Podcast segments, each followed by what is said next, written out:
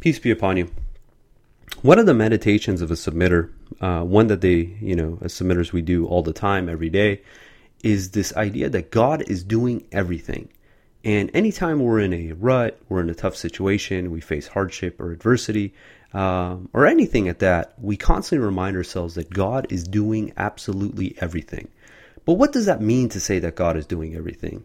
Uh, a simple place to start is with our own birth and then ultimately our death. In 3511, it reads God is in full control. God created you from dust, then from a tiny drop. Then he causes you to reproduce through your spouses. No female becomes pregnant or gives birth without his knowledge. No one survives for a long life, and no one's life is snapped short, except in accordance with a pre existing record. This is easy for God. So God is telling us in this verse that no one uh, survives for a long life, and no one's life is snapped short and that everything is basically in accordance with a pre existing record. So, this is telling me that God controls our life and our death. And in 3145, it reiterates that and it says, Time of death predetermined. It says, No one dies except by God's leave at a predetermined time. Whoever seeks the vanities of this world, we give him therefrom, and whoever seeks the rewards of the hereafter, we bless him therein. We reward those who are appreciative. So, if God is the one who's dictating when we're born and when we die, what else does that constitute? So, in order to be able to determine when someone is born, you have to determine the parents that they're going to be born by. Uh, that's going to determine the brothers and sisters that they have, the aunts, the uncles, the extended family, um, but then also the time period by which they live. Right? Is this the 1950s, 1930s? Uh, you know, whenever. This all has to be orchestrated perfectly by God. And if God controls all these variables, the fundamental question that pops up is where does freedom of choice come in? Where does free will come in? And we know that as human beings, according to the Quran, we have freedom of choice. And in 3372 it reads, freedom of choice. We have offered the responsibility, freedom of choice to the heavens and the earth and the mountains, but they refused to bear it and were afraid of it. But the human being accepted it. He was transgressing ignorant. So, human beings, we all have freedom of choice, but what is this choice? Because, you know, we didn't choose per se to come into this time period. We didn't choose our parents. We didn't choose, you know, the conditions by which we were brought to this world. And ultimately, we're not going to choose when we leave this world. These are all decisions already dictated by God. And the answer to this question can be found in the following verse in 3154. And again, it's about the moment of death being predetermined. It says, After the setback, he sent down upon you peaceful slumber that pacified some of you. Others among you were selfishly concerned about themselves. They harbored thoughts about God that were not right. The same thoughts they harbored during the days of ignorance. Thus they said, Is anything up to us? Say, Everything is up to God. They concealed inside themselves what they did not reveal to you. They said, If it was up to us, none of us would have been killed in the battle. Say, had you stayed in your homes, those destined to be killed would have crawled into their deathbeds.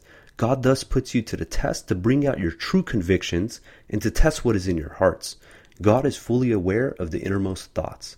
And there's so much information packed into this verse. The first thing I want to point at is this fundamental question where, you know, they, they basically face the situation and the, these uh, individuals ask, is anything up to us? And God's response is, everything is up to God.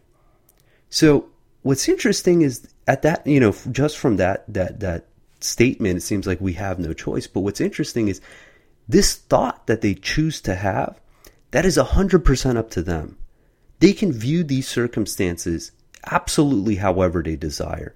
And this is what the freedom of choice is is that when we're faced with a circumstance, when we're faced with a situation, we have 100% freedom of choice as far as how we view that situation, how we think about that situation, how we basically spend our time pondering about the situations of the past and then in the future. And this thought process is what our freedom of choice consists of. And what's awesome about this is that our thoughts, they dictate our beliefs.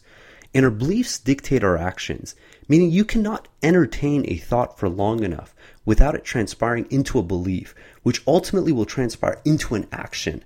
And this is what we were brought into this world for. Um, when you think of the example of Satan, Satan had a supercilious thought that he could be a god beside God. This simple act of having this thought was enough that when he watered that thought with his uh, attention, giving rise to that thought, that God brought that thought out for him and everyone else to witness. And this is exactly what happens to every single one of us in this world. We are going to be presented with a series of circumstances. We're going to be presented with a series of outcomes. And from those outcomes, it's going to be dependent on what our thoughts are towards those outcomes. When we say that God is doing absolutely everything, when we submit 100% to God alone, if that is truly what we believe, when these situations are presented to us, our actions are co- going to correspond with those deeds. One of the verses that actually is uh, kind of interesting in the, in regards to this is in the same context of chapter three, where let me see if I can pull up this verse. It is basically um, I'll, I'll try to I'll try to find it, but in regards to the disbelievers when they went to battle, they turned on their heels and when they turned on their heels, God says that this is a sign of their disbelief, that this actually exposes some of the sins that they committed. And this is powerful because it's saying that whatever it is that they, they thought, whatever it is that they were entertaining, this ultimately ended up determining the outcome of how they responded to a situation.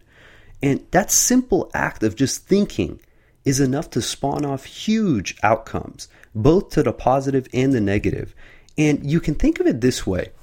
You know, if our thoughts are corresponding to radio stations that are out there, and we have the, the, the capability of adjusting that tuner to whatever station we choose to listen to, right? So irrespective if, you know, anyone comes, be it the, the devil or a coworker or, you know, anyone at that comes and basically presents you with a thought, right? They, they do something in essence to make you think about something and you realize that this is something that either a thought that you want to entertain or not, that choice is up to you, right? You have full control as far as what stations you choose to listen to. And those stations are our thoughts, right? This is one of the most profound things is that we have absolute control over our thoughts. We have absolute control as far as how we think about a situation. And realizing that comes with a whole lot of responsibility and at the same time it really simplifies things because when you realize that all that it matters is what we choose to think about a situation and which ideas do we choose to really basically pay attention to then we can be absolutely have confidence that if our thoughts are in the right place, and I'm talking about our innermost thoughts, not just what we, you know, casually say in passing and stuff like that, but what our true innermost thoughts are, we can guarantee that the outcome of any situation is always going to be for our absolute benefit. And there's a difference between just having a thought and dwelling on a thought. And God differentiates actually between having doubt and harboring doubt, right? Anyone can have doubt when some when God tells you that God is doing everything, you know, you might have a hint of doubt. But that's different than harboring doubt. You know, when we have doubt, the the remedy to that is that we try to basically eliminate that doubt, right? We we present it, we talk about it, and we try to get beyond it you know, to the point that we eliminate that as a doubt in our hearts. But when we harbor doubt, what we're doing in essence is we have this doubt, and as opposed to addressing it, we're constantly adding fuel to it right? We're constantly allowing it to grow. And when we do that, inevitably it's going to come back to haunt us. And in 552, it says, You will see those who harbor doubt in their hearts hasten to join them, saying, We fear lest they may be defeated. May God bring victory or a command from Him that causes them to regret their secret thoughts. And in 2253 through 55, it reads, The hypocrites drop out.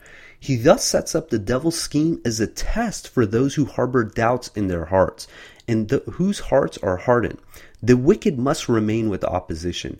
Those who are blessed with knowledge will real, recognize the truth from your Lord, then believe in it, and their hearts will readily accept it. Most assuredly, God guides the believers in the right path. As for those who disbelieve, they will continue to harbor doubts until the hour comes to them suddenly, or until the retribution of a terrible day comes to them. And you realize that the difference, the fund, the only difference between a believer and a disbeliever is a thought. Now think of that. That's the only difference between someone who's a believer and a disbeliever is the thoughts that they choose to entertain. Um, I believe it was Albert Einstein who said the only, the most important decision that anyone has to make is the worldview that they cho- believe they live in. You know, what's your worldview? Do you believe that this world is chaos? It's random. There is no uh, justice. Anything can go. Uh, it's absolutely meaningless. Or do you believe that God is in absolute control? That God is the one who dictates the outcome of every single event? That the ultimate justice belongs to God? That no one is going to basically be able to do a good deed and not be repaid for it? And these this fundamental choice of which world do we live in is 100% up to us. And whichever idea we entertain that's the one that's going to manifest for us in this world. And you can think of your thoughts as another way as in addition to like a radio station. You can also think of them as seeds right? We have seeds of thought and we can choose to water these seeds by paying attention and focusing and harboring whatever thought it is we had and the outcome of that watering of that seed, of that thought, is the deeds that we basically behave upon. So, if we have bad thoughts, then we have bad beliefs and ultimately bad actions. Or if we have good thoughts, we have good beliefs and then ultimately good deeds. And it's 100% up to us which thoughts do we choose to water. And what's awesome about this is God gives us the parable of fruit, right? It says the, the bitter tree you know, if the seed is basically going to provide bitter fruit, there's nothing you can do for that tree. And ultimately, if the seed is going to provide sweet fruit, you know, all it takes is just a little bit of water. And that's what matters in our life is that we choose to basically water whatever seed, whatever thought we have, and that choice is 100% up to us.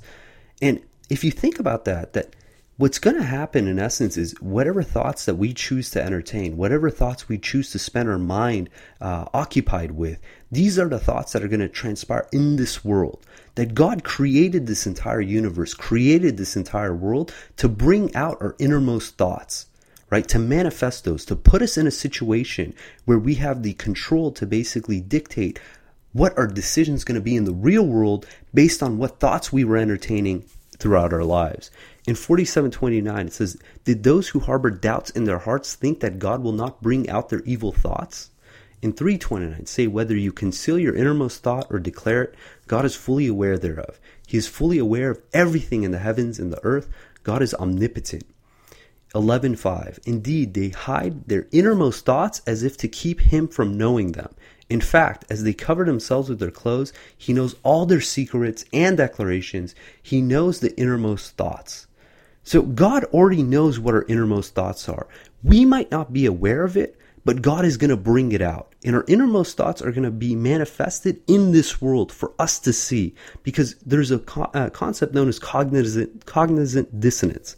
And what this is, is the fact that when we have a belief that doesn't correspond with reality, we have a choice at that moment to fix our belief or twist reality. And that's what's going to happen. We're going to come to a uh, crossroads in our life where we're going to have a certain belief.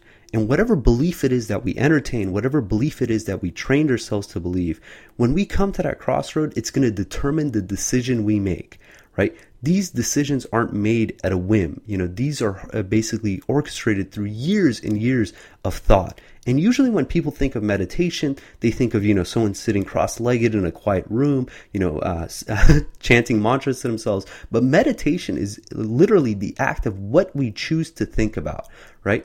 Every minute, every hour, every day, we choose what thoughts we uh, we plan to entertain and bring into our lives, and those thoughts are going to be manifested into reality with the actions that we choose to carry out when these circumstances arise. One of the major tests, and this was actually in the verse that we read earlier, that brings out our true innermost thoughts that every single human being is going to have to go through. Who actually, you know, anyone who lives a, uh, a full life, is the death of a loved one and this is something that we have to ask ourselves that, you know, how are we going to react when we lose a loved one? Because death is an absolute certainty in life, meaning that the ones that we love, eventually we're going to lose. And it's not that we're going to lose them forever, we're going to lose them in this world because God is the one who's dictating when they're born and when they're going to be taken from this world.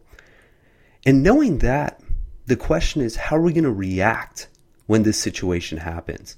Are we going to have absolute trust in God that when we lose a loved one, that God is the one who determined that individual's lifespan, that there was nothing we could do to change that time period.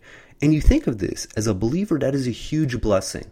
Because how often do you hear of someone who's lost someone and they constantly are basically beating themselves up thinking, oh, if I only told them to do X or if I only told them to do Y, they would be here now and, you know, they would be able to live a longer life. And if we remember from 3154, it says, and when the people were talking about the, the, the ones who died in battle, they said had they stayed at home, they would have been crawling into their deathbeds, meaning that God is the one who dictates when someone is taken from this world. And there's nothing we can do to change that circumstance.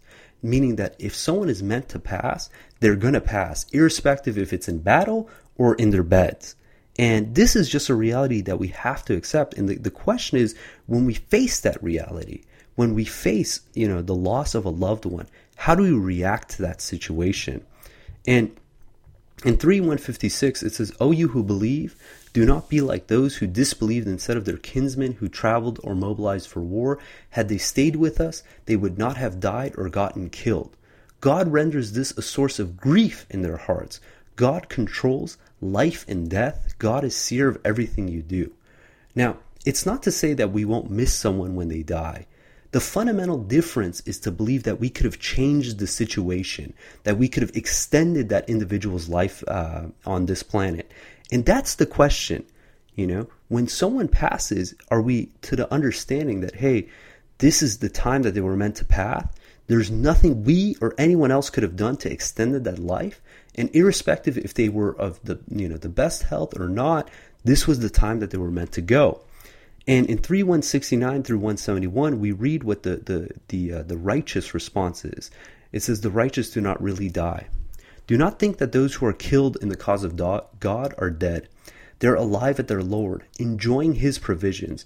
They are rejoicing in God's grace, and they have good news for their comrades who did not die with them, that they have nothing to fear, nor will they grieve.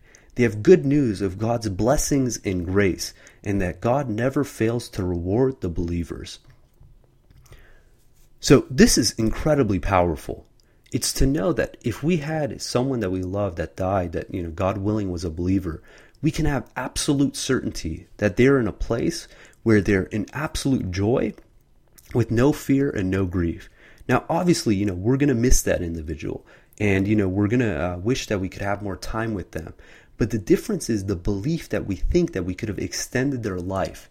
You know, had we not told them to do X, they wouldn't, you know, they would have survived better. And not having to deal with that grief, not having to deal with that that constant, you know, uh, record of thinking that oh, if only you know something else happened, they could have lived longer, is a huge blessing for the believer and a real curse for the disbeliever. And again, all it has to do is with that thought.